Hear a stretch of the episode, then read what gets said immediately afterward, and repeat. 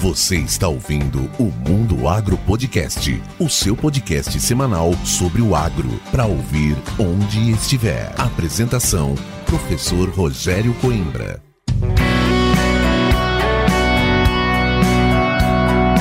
Começa agora mais um episódio do Mundo Agro Podcast, o seu podcast semanal sobre o agro para ouvir onde estiver e quando quiser. No episódio de hoje, eu, professor Rogério Coimbra, converso com o pesquisador do Instituto Agronômico de Campinas, Gerson Giomo. O Gerson é engenheiro agrônomo, mestre e doutor em agronomia com ênfase em agricultura pela Faculdade de Ciências Agronômicas da Unesp de Botucatu. Ele possui pós-doutorado em engenharia agrícola e processamento e pós-colheita na qualidade do café pela Universidade Federal de Lavras, a UFLA. Ele é pesquisador e coordenador técnico científico do Programa de Cafés Especiais do IAC e também é classificador e degustador internacional de café pela Specialty Coffee Association e Key Grader, certificado pelo Coffee Quality Institute. O Gerson atua há mais de 25 anos em pesquisas cafeeiras visando a produção de cafés especiais, com ênfase no estudo do efeito da interação entre o genótipo e o ambiente na qualidade do café. Bom, eu nem preciso pedir para você pegar uma xícara de café, aumentar o volume e degustar esse super bate-papo.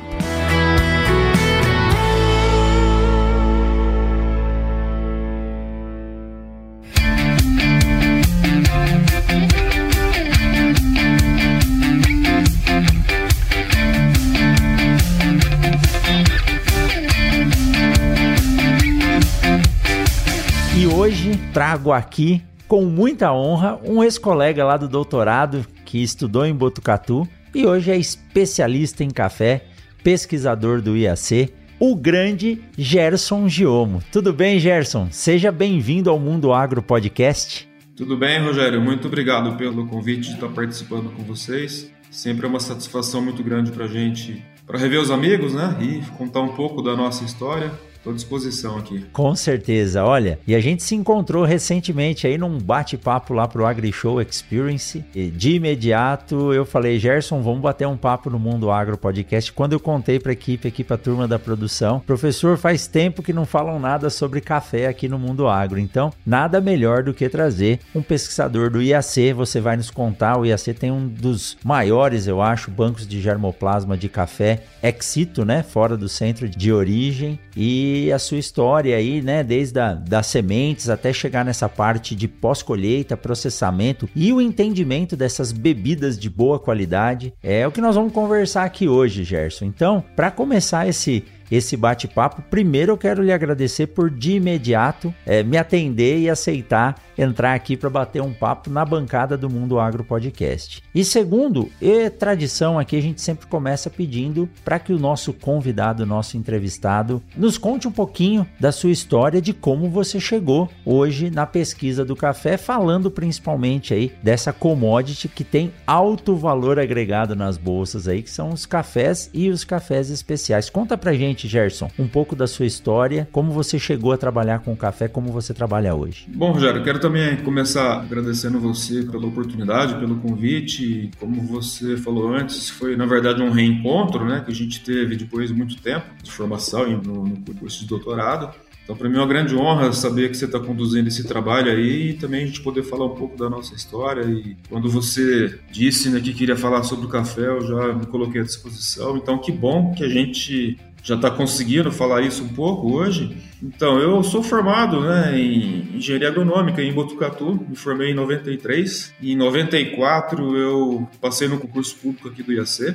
Então, quase que imediatamente a minha graduação já comecei a trabalhar. Trabalhando na área de tecnologia de produção de sementes durante cerca de 10 anos. Depois desse período que eu já tinha feito, então, a minha pós-graduação em nível de mestrado e doutorado, foi que eu me habilitei a fazer um novo concurso específico para a área de café. Então, em 2003 eu migrei da minha carreira anterior para trabalhar com café. E interessante que nesse princípio, né, das linhas de pesquisa que a gente estava na época, a minha vontade era aplicar os conhecimentos adquiridos em, em tecnologias de produção de sementes aqui na instituição, né, para aprimorar a produção de sementes em si. E Pouco tempo depois, eu percebi que esse mercado de sementes de café é um mercado bastante pequeno quando comparado com o mercado do grão café para bebida. Porque você sabe, o Brasil é o maior produtor mundial de café e naquele momento estava crescendo esse interesse pela produção de cafés especiais. Então a gente teve contato com alguns pesquisadores de outros países e, e professores também aqui de universidades brasileiras, onde eles estavam com esse interesse de aplicar esse conhecimento da tecnologia de produção de sementes, onde você visa a preservação da qualidade fisiológica, para aplicar na tecnologia de produção de cafés especiais. Então isso aí me motivou a fazer um, um pós-doutorado. Eu fiz isso na Universidade Federal de Lavras e foi onde a gente conseguiu realmente entender melhor essa fisiologia da semente aplicada na produção do grão, porque a gente entendeu, né, depois de um certo tempo, que quanto mais tempo você preserva a qualidade fisiológica da semente ou do grão, melhor também se preserva a qualidade daquele grão em termos de qualidade de bebida. Então eu parti para essa linha de pesquisa, eu trabalhei bastante tempo nisso, então até hoje, e logo em seguida a gente começou a fazer a, a prospecção de qualidade de bebida no nosso banco de germoplasma. Então eu queria falar um pouco disso também, que é o seguinte, o IAC é a instituição pioneira né, na pesquisa cafeira no Brasil. Esse ano, coincidentemente ou não, a gente está completando 135 anos de pesquisa. Está sendo uma forma da gente comemorar, continuar comemorando o nosso aniversário, que foi em junho passado, porque o ano, né? A gente tem o ano inteiro para fazer esse tipo de, de consideração. Com né? certeza. Então a gente completa, completou esse ano 135 anos de pesquisa e 90 anos de melhoramento genético do cafeiro arábica. Então não existe no Brasil outra instituição que tenha essa abrangência, tanto pela longevidade de um programa, quanto pela amplitude do material genético que a gente tem à disposição para trabalhar. Hoje a gente tem cerca de 16 espécies de, de café. Né? Existem mais de 100 no mundo, né? mas aqui no Brasil nós somos os que temos a maior quantidade de espécies, são 16. E a espécie mais importante é o arábica, porque o Brasil é o produtor né, de arábica. E a gente tem no total cerca de 4, 5 mil acessos entre espécies, variedades, mutantes e introduções e tudo mais.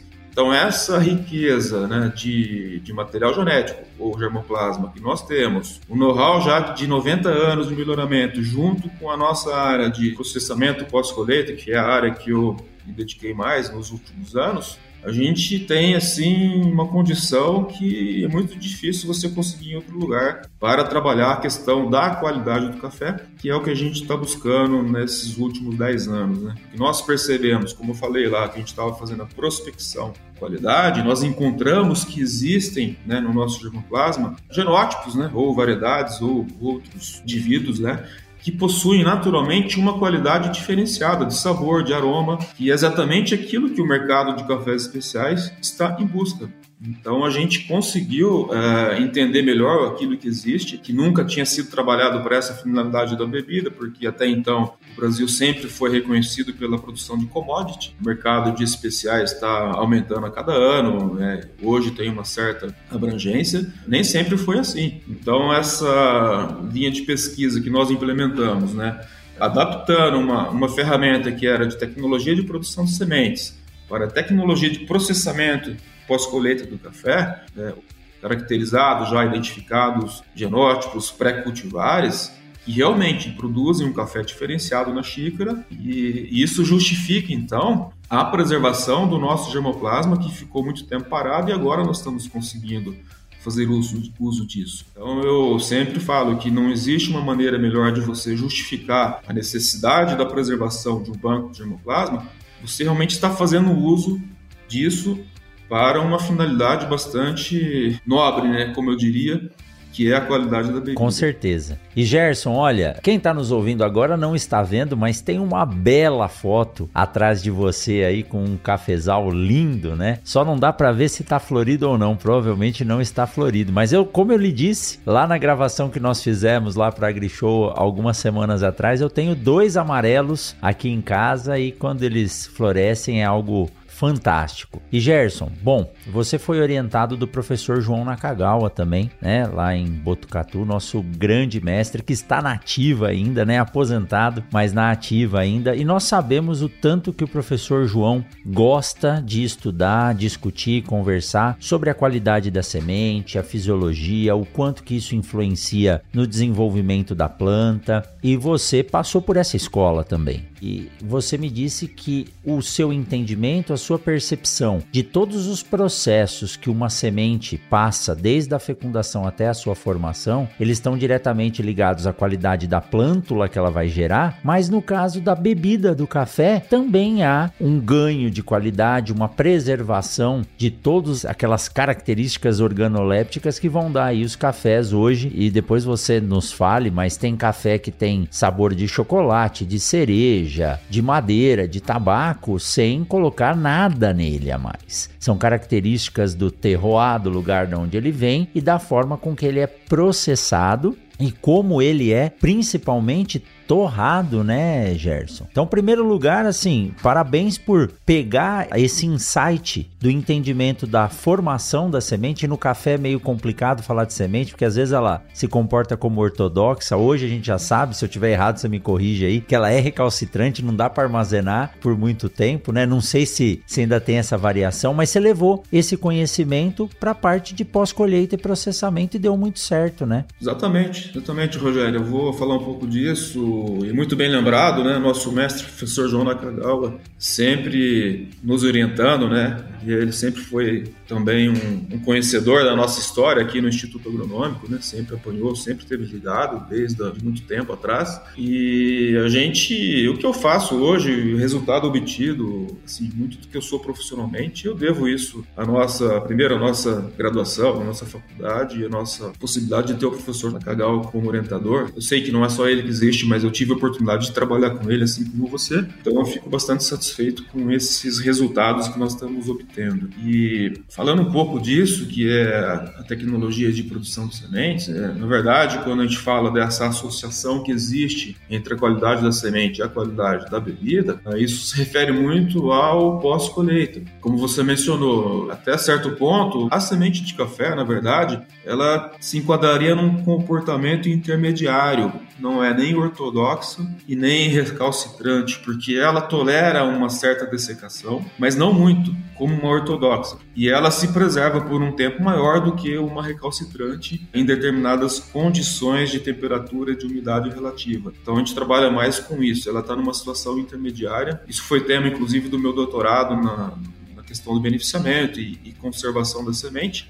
E o que a gente entendeu foi isso. Se a gente conseguir aplicar na secagem do grão de café para a bebida, é um procedimento semelhante àquilo que é feito na produção da semente, de semente, a gente consegue ter uma longevidade maior do grão e, consequentemente, a preservação da qualidade fisiológica do grão e da bebida lá na frente. Porque a gente mantém a integridade de membranas, a conservação de parede celular intacta, porque as temperaturas de secagem são menores do que se fosse um grão comum e a gente consegue então prolongar a vida do grão falando grão, porque ele vai ser usado, né? Não para germinação, mas sim para virar uma bebida, um alimento. Então a gente conseguiu fazer essa adaptação, um ajuste no, no processamento pós-colheita que preserva melhor a qualidade do grão e, consequentemente, confere uma melhor qualidade de bebida na hora que esse grão for torrado. Porque a torre em si, na verdade, Rogério, é a transformação de compostos químicos armazenados no interior da semente, nas células, que vão gerar aroma e sabor depois de torrado. Então, se o grão estiver com as membranas preservadas, né, sem extravasamento de conteúdo celular, isso dá uma resposta positiva na transformação disso até virar a bebida do café. Então, exatamente esse ponto que a gente conseguiu ter uma melhor compreensão e foi então a adaptação da semente para grão, produção de semente para a produção de grão. Nessa linha sua de raciocínio, Gerson, eu queria fazer uma pergunta, né, antes de você seguir. Eu acompanho, né, algumas pessoas aí nas redes sociais que ensinam a fazer café e você acabou de nos dar aí uma aula sobre a parte de fisiologia, como são a, todos os nutrientes que ficam armazenados nas células, na estrutura de reserva e quanto melhor isso é armazenado, mais são preservados os sabores. E aí, muitos desses preparadores de cafés, os baristas, eles dizem o melhor café é aquele torrado na hora. Então, se eu mantiver um grão que veio de uma planta e deu um grão de boa qualidade, se a gente analisasse ele como semente, seria uma semente, por exemplo, vigorosa e com alta germinação dentro do período dela. Se eu armazenar esse grão sem moer as características dele vão se permanecer ainda mais aguçadas para moer ele na hora. Posso até torrar antes, mas moer ele na hora antes de fazer o café, isso ajuda a preservar o sabor? Sim, com certeza. Essa observação aí é muito importante. Porque assim, quando você tá já com o grão torrado, né, ele tá inteiro ainda, vamos dizer que ele tá intacto, né? Ele tá, tá preservando ali o sabor arômico aquele café manifestou a partir daquilo que ele tinha, né? Nem todos os cafés são iguais em função de processamento, em função de, de variedade, região de origem. A partir do momento que você moe o grão, você expõe, aumenta a área de contato e você tem oxidação, fotooxidação. Então, dependendo do tipo de embalagem, onde está o café e da forma como você armazena, você começa a ter a perda de alguns compostos voláteis, principalmente, e também de oxidação de lipídios, né? Que dá um sabor alterado para o café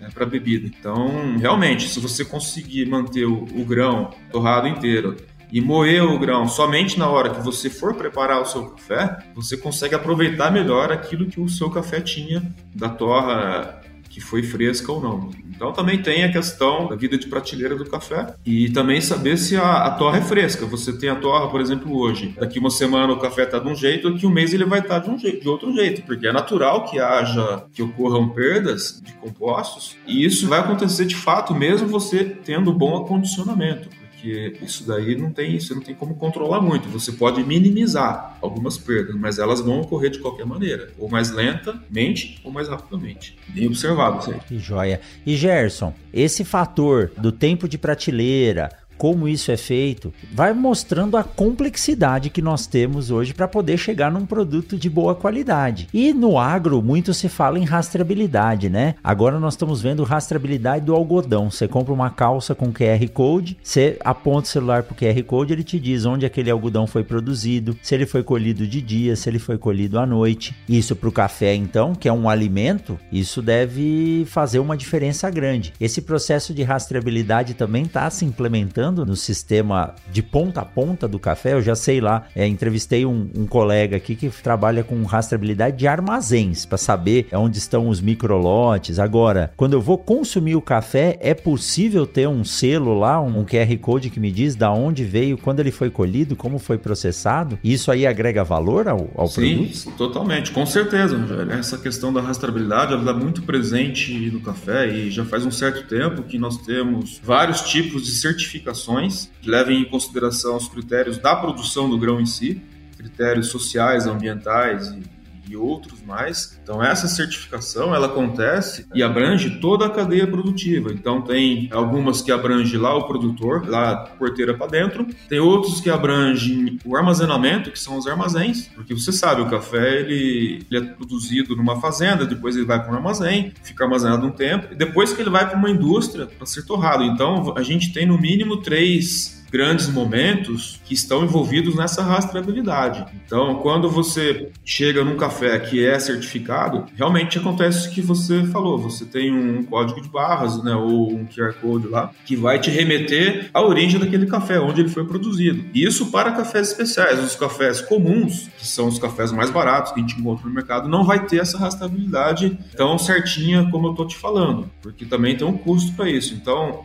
quando você tem a certificação que justifica ter para um café de maior valor, que são os cafés especiais, então eles têm toda a rastreabilidade presente, desde onde ele foi produzido, onde ele foi armazenado, onde ele foi é, industrializado, que é a parte da torra, moagem, embalagem. É um sistema bastante complexo que eu vejo em café, porque é, envolve toda a indústria da transformação, que é a torrefação. Diferente de uma soja, de um milho que o produtor vendeu, ele não tem mais vínculo com aquele grão, né? Ele vai virar um alimento lá para frente. O café não, o café ele é valorizado pela bebida. Então, como você falou antes, você tem baristas, tem cafeterias. Muitas vezes essas pessoas querem saber o café que eles estão servindo para os seus clientes, porque tem clientes que também querem saber se o café veio da Bahia, se ele veio de São Paulo, se ele veio do Paraná, de onde que veio, qual fazenda. Hoje a gente tem essa rastreabilidade. Você consegue inclusive saber qual foi o produtor que originou aquele café qual a variedade que está ali dentro, qual a micro-região, então, qual o tipo de processamento, se for um café natural, se for um café descascado. Então envolve muitas outras coisas, né? Para ter uma rastreabilidade perfeita e total da cadeia. E isso é legal porque deve agregar, além de agregar valor, agrega serviço, né? Então você consegue gerar muito emprego, porque a gente sabe que alguns países como a Colômbia colhe o café na mão para que ele esteja lá no ponto de máxima maturidade maturidade para fazer esse processo de rastreabilidade, saber qual foi a matriz que gerou aquela planta. Não sei se chega tanto, mas acredito que sim, porque, bom, tem sacas de café, aí eu não sei se são 40 ou 60 quilos já descascado, que eu sei aí que passam dos dois mil reais, né? Uma saca de café premiado, especial. Então, isso consegue agregar bastante valor e também, é, socialmente falando, as pessoas que estão operando e trabalhando ali naquele processo, né, Sim, né, Gerson? Com certeza. O café é uma, uma cultura, né? um produto que é, gera muitos empregos, né? Desde a da base, né, que é a produção na fazenda, é, na armazenagem, na indústria, então ele, é, ele envolve muita gente. Tem, lógico que tem muita parte que é mecanizada, mas é indispensável a mão de obra em vários segmentos da cadeia produtiva. E é bem isso que você falou, né? Tem outros países aí que têm esse cuidado e o Brasil está no mesmo nível. Nós não temos nada devemos nada para ninguém. Nós temos uma cafeicultura de, de ponta, modernizada em todos os seus segmentos, e isso não é só a variedade em si, não é só a região de produção, é todo um conjunto de várias áreas de conhecimento envolvidas para se obter o café de melhor qualidade. Essa questão da qualidade é algo que eu também queria explorar um pouco mais, porque a qualidade em si, quando você chega para você, consumidor final, é uma coisa, mas o que, que aconteceu durante a sua produção? Produção, seu processamento, até chegar às mãos do consumidor. Eu acho que é uma coisa que tem que ficar bem claro né, para as pessoas, para valorizarem também, né? Porque muita gente fala, ah, esse café está muito caro, aquele está barato, não sei. Qual é a referência, qual o parâmetro de comparação você está colocando ali para decidir se é caro ou se é barato, né? Hoje, primeiro que você tem que beber uma bebida que te dê satisfação, né? Você tem que sentir prazer saboreando um café ou uma cerveja ou um vinho, seja lá o que for. Então eu vejo que que tem pessoas que escolhem um vinho muito caro que não acha caro, na verdade, mas quando vai comprar um cafezinho, ele acha um absurdo o preço que está o café. Então, essa evolução da conscientização das pessoas, do próprio consumidor, essa maturidade é que está fazendo o mercado de cafés mudar no Brasil. E isso deu espaço para os cafés especiais, né? que são cafés de valor agregado, custam mais caro sim, porque eles requerem um sistema diferenciado de produção, investimento de tecnologia. Então tem o seu motivo de ser mais caro, que ele apresenta e oferece uma melhor qualidade ao consumidor. Siga o Mundo Agro Podcast nas redes sociais: Instagram, Facebook e Twitter. Arroba Mundo Agro Podcast.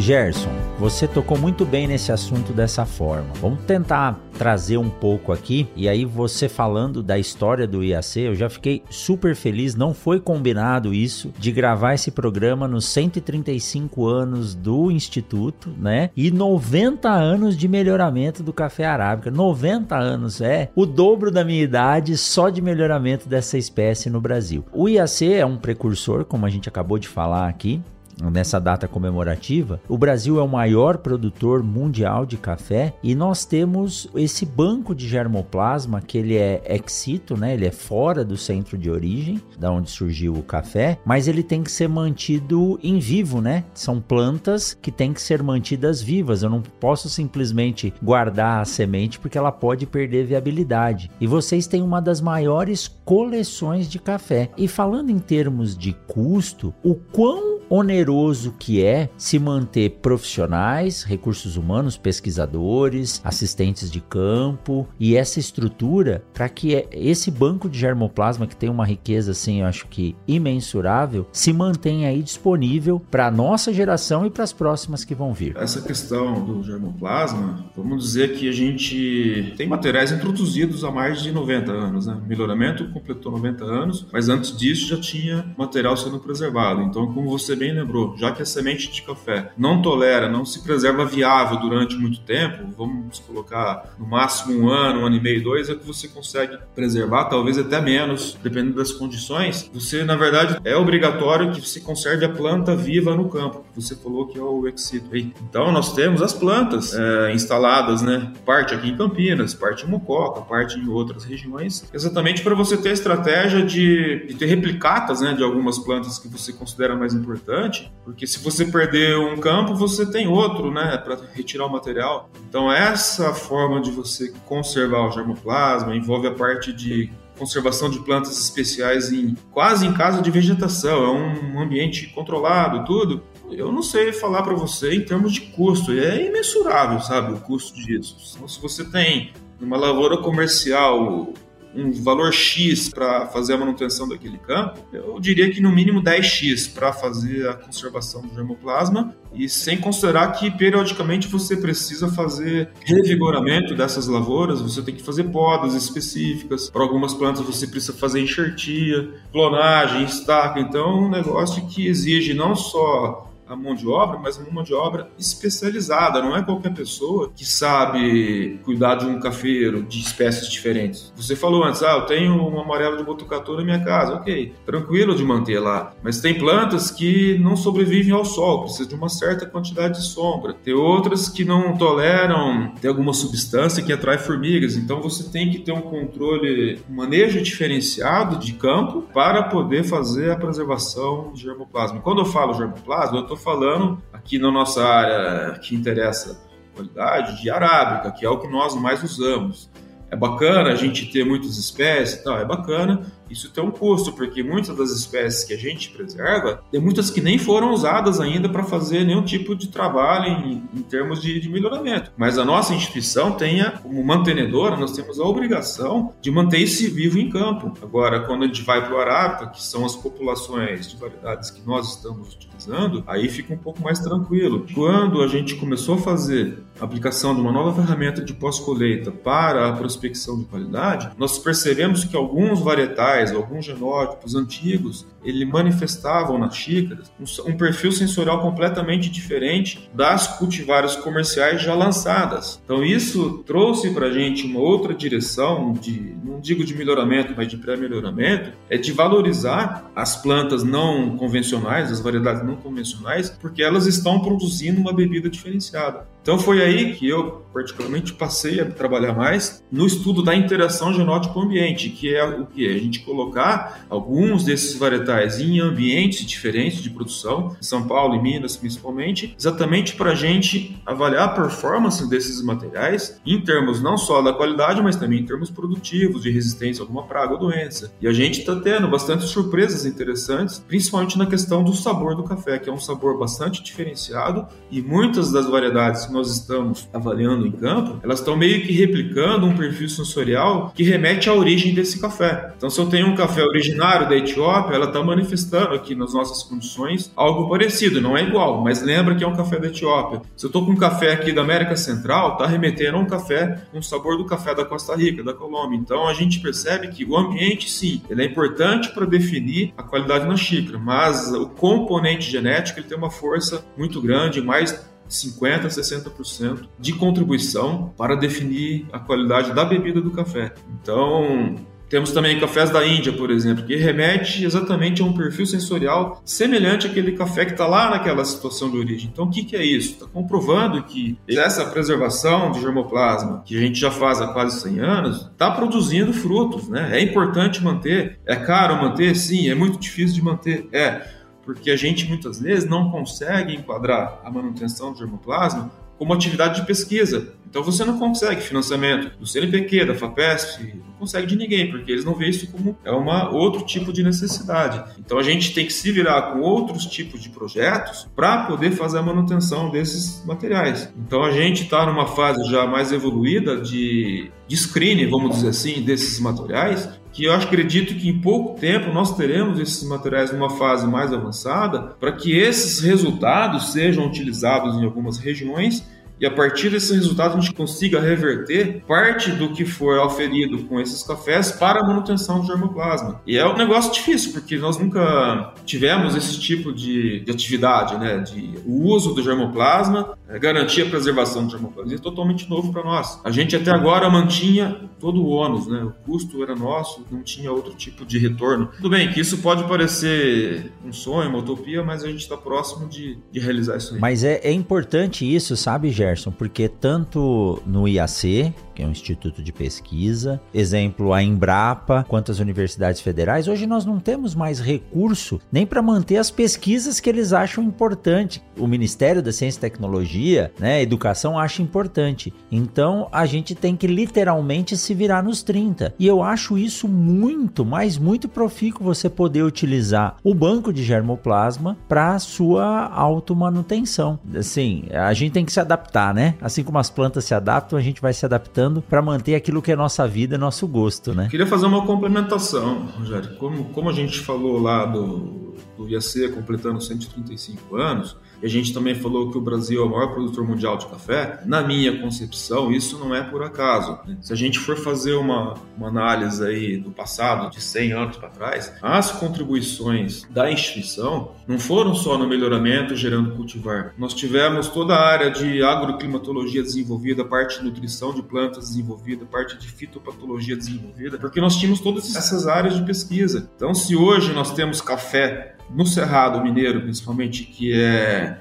produz quase metade do café de Minas Gerais, foi graças aos estudos de calagem que começaram aqui no IAC. Calagem e adubação. É, a gente tinha teve essa contribuição. Se você pensar na mecanização de colheita do café, os protótipos da colhedeira começaram a ser estudados no nosso centro de engenharia Sim. em Jundiaí. Esse plantio em renque, que é essa foto que você viu aqui, que você falou, ó, que cafezal bonito, foi contribuição da nossa pesquisa. Antigamente o cafeeiro era plantado em duas plantas por cova, três, quatro. De repente nós conseguimos lá provar que o plantio de uma muda só por cova, né, com espaçamento adequado, que é essa formação de rink, além de facilitar a mecanização, era mais produtivo. Então, nós tivemos muita contribuição em prol da cafeicultura brasileira, que não só o melhoramento genético. É lógico que eu estou no centro de café, melhoramento genético é o nosso cerne, né? nosso espinho dorsal. Mas as outras áreas agregadas foram é, de extrema importância para a cafeicultura brasileira ser o que ela é hoje. E onde que eu atribuo também essa importância?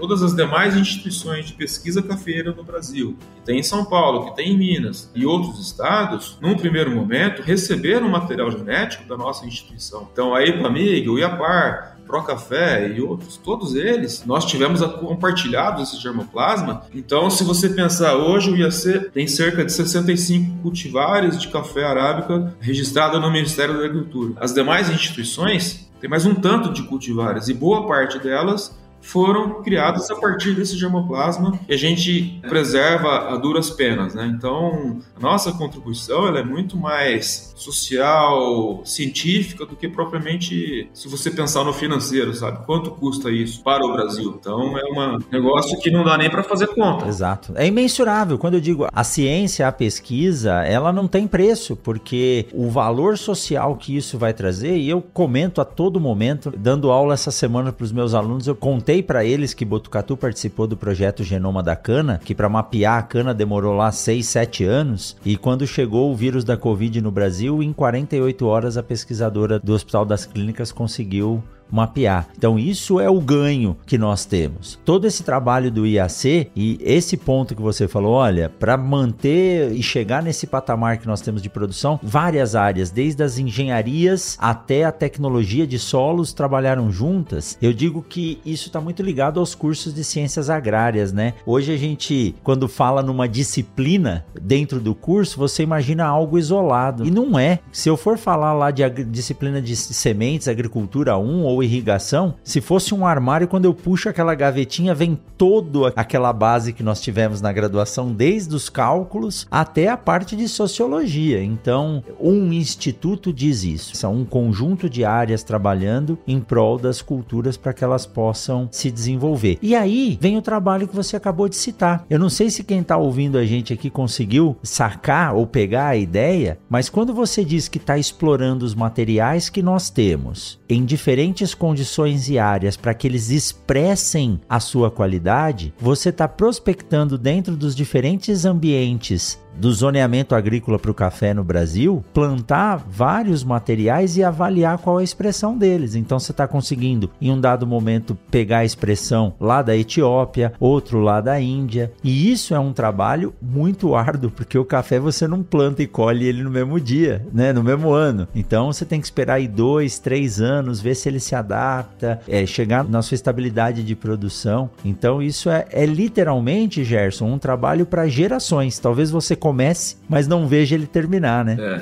verdade, Rogério. Essa, essa percepção aí que a gente teve de da maturidade do mercado de cafés especiais no Brasil, na verdade a gente usou isso para propor novas linhas de pesquisa. Então, vou falar um pouco disso agora, que logo que eu terminei meu curso de pós-doutorado, veio na cabeça, né? Poxa, se a gente tem todo esse germoplasma. A gente sabe que fazendo processamento pós-colheita, você modifica ou você complementa perfil sensorial. Eu voltei para a instituição e, e, a gente criou, né? Propus isso para nossa instituição. Eles aceitaram a ideia nós criamos um programa de pesquisa em cafés especiais, que é esse que eu coordeno atualmente. O que, que é isso? Na verdade, é a gente implementar todo o conhecimento, né, não só meu, mas multidisciplinar, de outros colegas de outras áreas, para realmente explorar o potencial é, genético desses varietais nos respectivos ambientes. Então, além de você conhecer toda a parte fitotécnica, né, que é como saber produzir o café, quais são as exigências nutricionais de água e de luz e tudo, mas também aplicando um processamento pós-colheita adequado, nós temos que testar vários para saber qual a melhor combinação para aquele ambiente entre varietal e tipo de processamento e secagem, por exemplo, que vai expressar uma xícara melhor. Então é um trabalho que além de ser aquilo que você falou demora para ter resultados, a gente tem uma complexidade maior, porque nós temos que muitas vezes aplicar dois ou três tipos de processos para o mesmo café e analisar três vezes aquele mesmo café. Então isso triplica, né, duplica, triplica a quantidade de amostra, a quantidade de material que você precisa colher e processar. Mas isso foi a única maneira de realmente perceber que os varietais têm sim uma capacidade de expressar qualidade diferente na xícara. Então hoje a gente está explorando isso e nós estamos inovando também, trazendo um pouco de mais, um pouco de ciência e tecnologia, que é para fugir um pouco daquilo que foi falado. Ó, nós demoramos cerca de 30 a 40 anos para chegar a uma cultivar de arábica se ela for num processo de melhoramento convencional. Então o que, que a gente passou a usar? Nós passamos a usar a clonagem de plantas por embriogênese somática e isso está permitindo que a gente consegue, é, permite que a gente explore melhor os cruzamentos feitos no melhoramento genético. E hoje, depois de 10 anos de estudo, posso falar para você que a instituição tem material que está quase uma cultivar já. Só que ela vai exigir, né, ela requer um tipo diferente de propagação. Mas aí a análise disso daí fica por conta dos nossos produtores, né? Você pode esperar 30 anos ou 10 anos é melhor para você para ter acesso a uma nova cultivar de café, ainda que ela possa ser um pouco mais caro, porque vai ter que usar uma muda, não tem uma semente. Então, essa questão é, econômica, se é mais caro, se é mais barato, isso vai ficar por conta de outros agentes da cadeia. Nós estamos desenvolvendo uma ferramenta, tem uma tecnologia e a ciência pronta para isso. Se ela é viável em campo, não sou eu como pesquisador, somente eu que vou ter que falar. Mas, por exemplo, se eu tenho uma. Na verdade, eu tenho uma cultivar inédita. Se eu tenho um híbrido de, de dois materiais diferentes, isso não está no mercado, ninguém tem. E ele produz um café super especial, quanto vale esse café no mercado? Né? A gente tem que perguntar para quem compra café.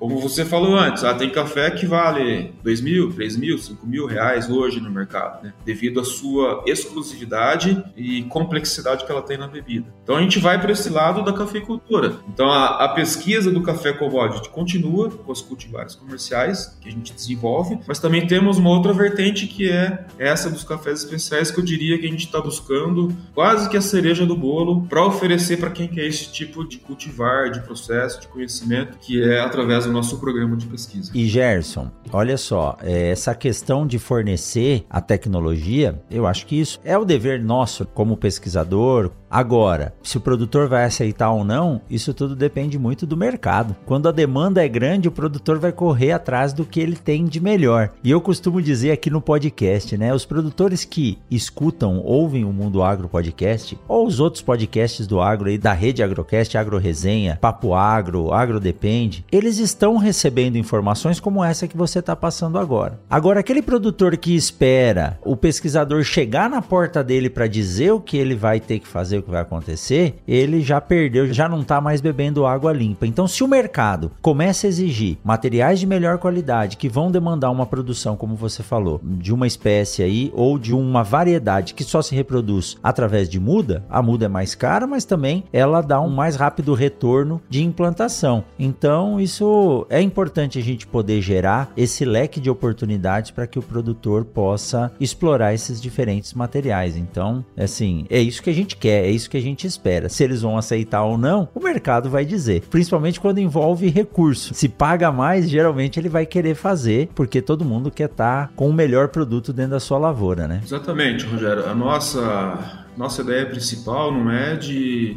de querer propor mudanças ao cafeicultor, para ele falar para ele, ó, oh, para de fazer isso, tem que fazer isso. Não. A produção de café especial, na verdade, ela é um complemento, é uma diferenciação dentro da propriedade onde se consegue ter cafés de melhor qualidade. Então a nossa proposta é essa.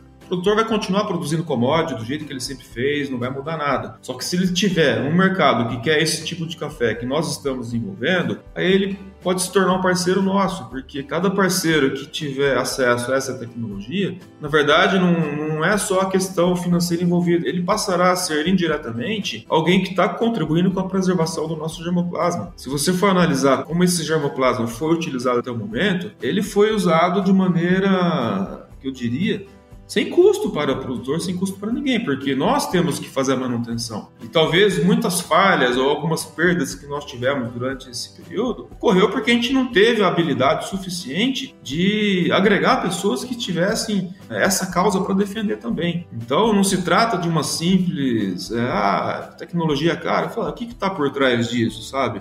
Está por trás disso a preservação do germoplasma e a manutenção de uma linha de pesquisa que vai trazer resultado em algum momento, já está trazendo. Então, quem acreditar nisso, estiver disposto a quebrar esse paradigma de inovação, é isso que a gente está buscando, né? Não estamos buscando mudar nada daquilo que já está. Continua. Estamos complementando. Oh, agora tem mais essa tecnologia que está à sua disposição se você tiver interessado e você quiser, vamos alinhar, vamos conversar para ver o que, que a gente pode fazer em conjunto, né? Nossa proposta, na verdade, é de ter um, é como se fosse um pacote tecnológico. Não vou te entregar uma cultivar, Sim. tem a cultivar, tem o processamento, tem a pesquisa. A pesquisa não tem fim. Nós temos que ter parceiro que realmente queiram ser parceiro de verdade, não é parceiro só para uma parte, né? É no todo. Tem que ser o ganha-ganha mesmo. Ganha-ganha, exatamente. Joia. Essa é a palavra que, que resume tudo. Gerson, nós estamos rumando aqui já para o final do bate-papo, mas dá dó, né? Porque tem tanto papo aí para se falar de café aí para frente com certeza você vai voltar mais vezes aqui. Mas antes de finalizar, eu quero que você nos conte e detalhe um pouquinho mais sobre os cafés especiais, porque nós estamos falando de lavouras de café, a gente pega o estado de Minas, Goiás, são lavouras grandes, mas às vezes um café especial, ele sai de uma lavoura de 50, 100, 200 plantas. Então, é, como que funciona esse processo dos cafés especiais? Como que é a classificação deles? Tem um comitê que avalia, tem um órgão certificador e como que ele é colocado no mercado? Ele entra no mesmo preço da commodity ou ele leva esse selo, essa recomendação? Por exemplo, se eu quiser começar a produzir café especial, o que, que eu preciso fazer? Como que é todo o processo para que a gente chegue a essa denominação de café especial? É, os cafés especiais, eles, esse termo existe desde a década de 70, começou nos Estados Unidos, onde alguém disse, né, teve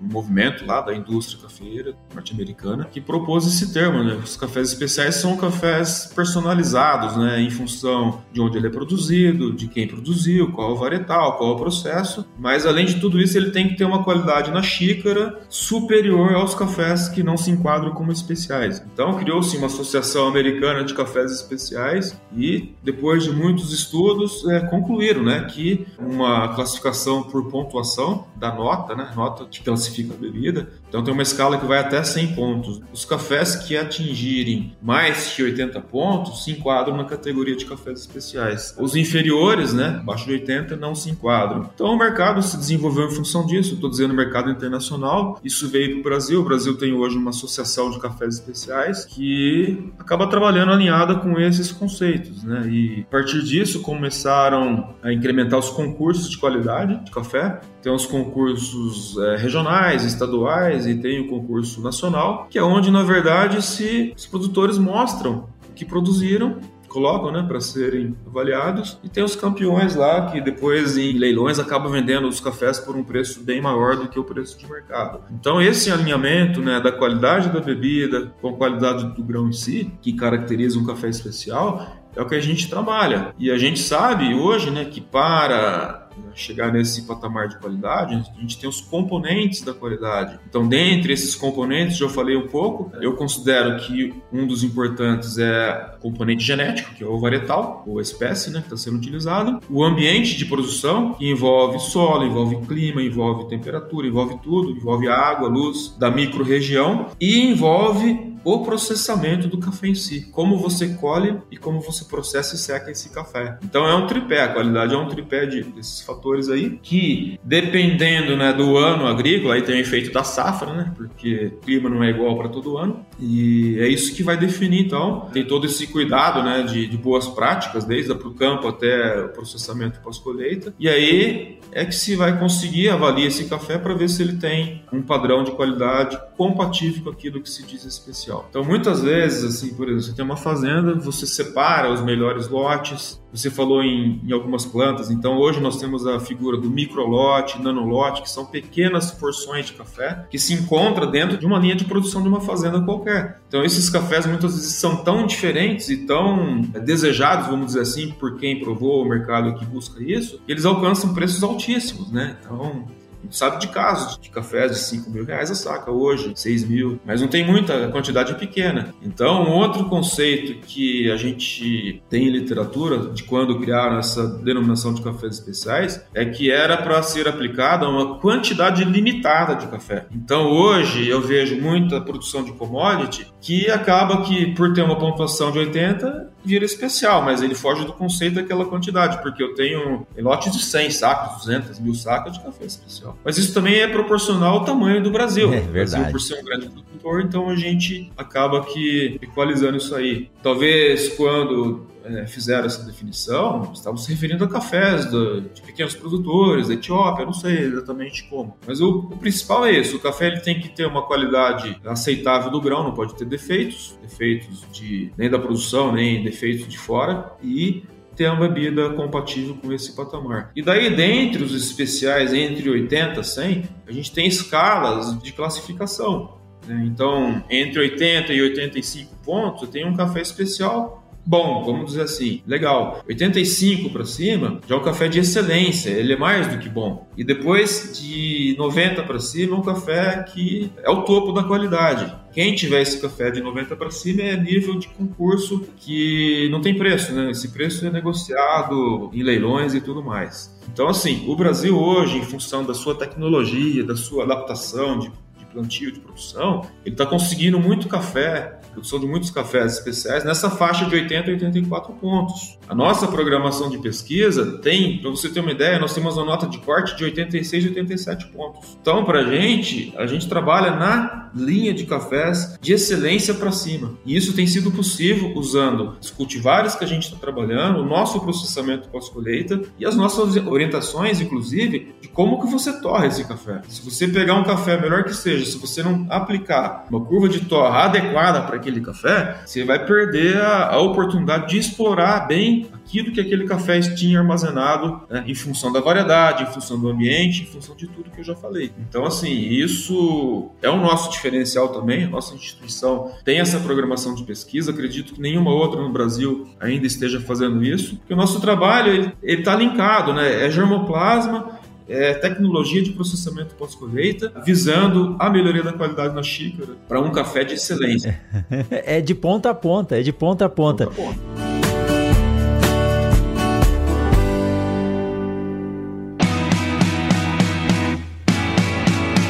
Vamos aproveitar esse intervalo para dar um recado da Momesso para você. Você realiza a manutenção preventiva dos seus equipamentos regularmente? É muito importante realizar essa manutenção preventiva regularmente antes da safra. Para isso, a Momesso disponibiliza o serviço de atendimento técnico ao cliente, que conta com suporte remoto e agendamento de manutenções preventivas. E olha só, a Momesso possui plantões de dúvidas durante a safra com uma equipe especializada na área de mecânica, elétrica e e tratamento de sementes. A Momesso possui também um programa de manutenção preventiva chamada Momesso Red, que garante um atendimento de qualidade específico e direcionado para cada caso. Momesso, excelência no tratamento de sementes do on-farm ao industrial.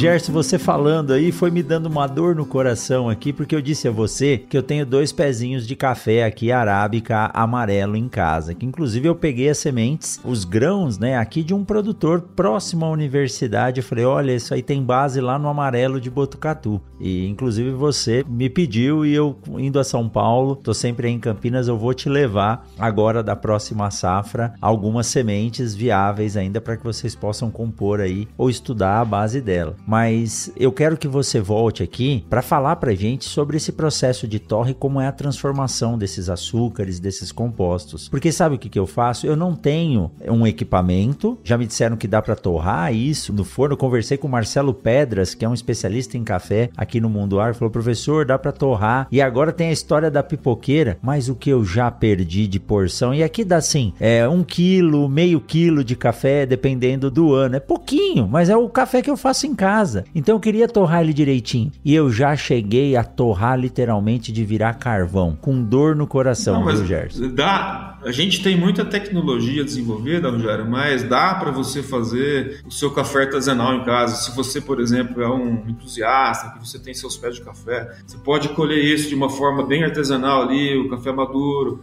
fazer uma secagem bacana, com temperatura controlada, tudo. E você pode, inclusive, torrar o seu café até numa panela convencional é como se fosse torrar um amendoim. Mas é obviamente que esse tipo de torra não vai proporcionar ao seu café como se ele tivesse sendo torrado um equipamento profissional, com controle de ar, de fluxo de ar, de temperatura. Exato. Mas dá para você fazer em casa, né? Não tem problema nenhum. Agora, você tem que ajustar o ponto de torra ali para não virar o carvãozinho, porque a hora que vira o carvão, você está carbonizando tudo, né? Você perdeu muita coisa. Inclusive, na exploração, no uso né, comercial do café especial, o ponto de torra ele é mais ameno, que a gente chama de torra americana. Então, isso daí também que favorece a percepção que você tem do sabor do café, do aroma, da doçura do corpo. É uma outra mudança de hábito. Se você realmente torrar muito o café, que é o nosso café tradicional no Brasil, ele vai ficar tão amargo que obrigatoriamente você tem que colocar açúcar para conseguir beber aquele café, ou vai ter que pôr no leite. Né? A gente está falando aqui de um consumo mais maduro de café especial, é isso que acontece nas grandes cafeterias. Você toma um café puro, sem açúcar, sem nada. E geralmente você vai desses lugares e presta atenção para você ver. O café muitas vezes parece um chá. Se tiver numa xícara transparente, você Exato. vê uma extração Exato. mais tranquila, mais suave, sabe? Exatamente para você perceber o sabor e aroma e não ter tanto amargor que vai te incomodar muitas vezes na hora que você está bebendo o café. E não é chafé.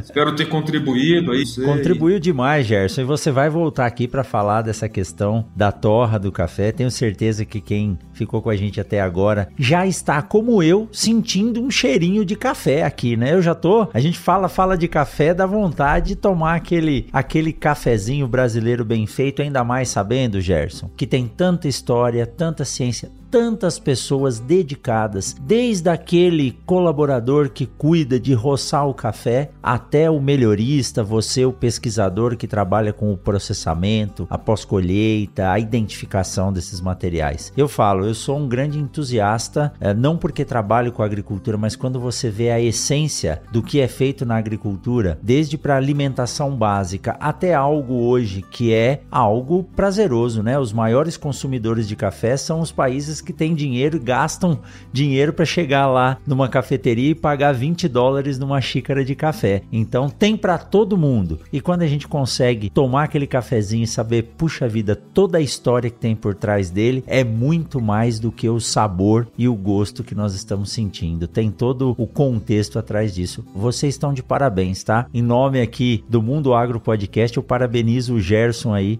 em nome de todo o IAC e todo mundo que já trabalhou pela história do café no Brasil. E eu- aqui eu faço aquilo que a instituição me permite.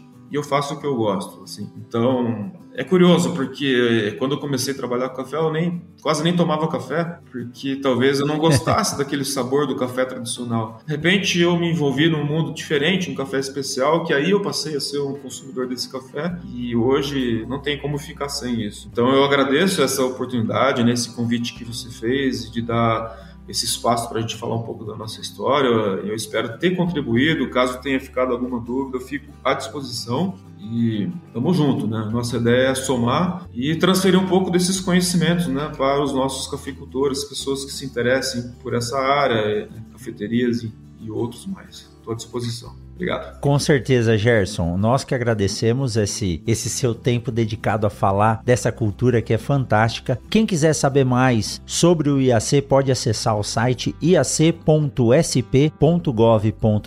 e eu vou deixar o e-mail de contato do Gerson aqui na descrição desse episódio para quem queira saber algo mais. E eu não sei se o IAC ainda aceita visitas técnicas, mas deve ter aí no site, dá uma procurada. Tenho certeza que quem quiser vai ser muito bem recebido como eu fui por algumas vezes. Preciso voltar e vou aí em mãos levar os grãos de café que eu vou colher aqui no meu pé, tá, Gerson? Então, Jair, a gente tem sim, nós recebemos visitas né, de todos os tipos aí, nacionais internacionais. Basta entrar em contato, fazer um agendamento, indicar a área que, que pretende explorar mais, a gente recebe, não tem problema. Eu queria falar, a gente também tem um perfil no Instagram, caso alguém queira acessar, é Cafés Especiais IAC. Lá a gente costuma publicar alguma coisa referente a isso que a gente falou, explorando um pouco dessa, dessa linha de trabalho que a gente tem aqui. Então é isso aí, arroba Cafés Especiais IAC. Gerson, prazer muito grande poder falar com você de novo. Vamos estreitar aí esses contatos e trazer mais informações. E na próxima, vamos falar sobre torra de café e como explorar esses cafés especiais. E você vai me ensinar a fazer essa torra aqui em casa. Prometo não perder mais meus grãos, viu? Gerson, muito obrigado, um forte abraço. Agradeço a toda a equipe aí do IAC e a gente se encontra numa próxima semana em mais um episódio do Mundo Agro Podcast. Valeu, Gerson. Brigadão, forte abraço. Eu que agradeço. Obrigado. Um abraço. Você acabou de ouvir o Mundo Agro Podcast, o podcast semanal sobre o agro disponível na sua plataforma de áudio preferida. Siga o Mundo Agro Podcast no Spotify ou na Amazon, assine no Apple Podcast e se inscreva no Castbox ou no Google Podcast. E favorite no Deezer, assim você receberá uma notificação a cada novo episódio publicado. Eu sou o professor Rogério Coimbra e encontro você na semana que vem em mais um episódio do Mundo Agro Podcast.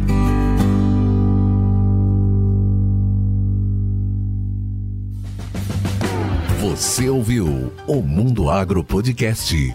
informações, novidades e muito mais. Mundo Agro Podcast para ouvir onde estiver.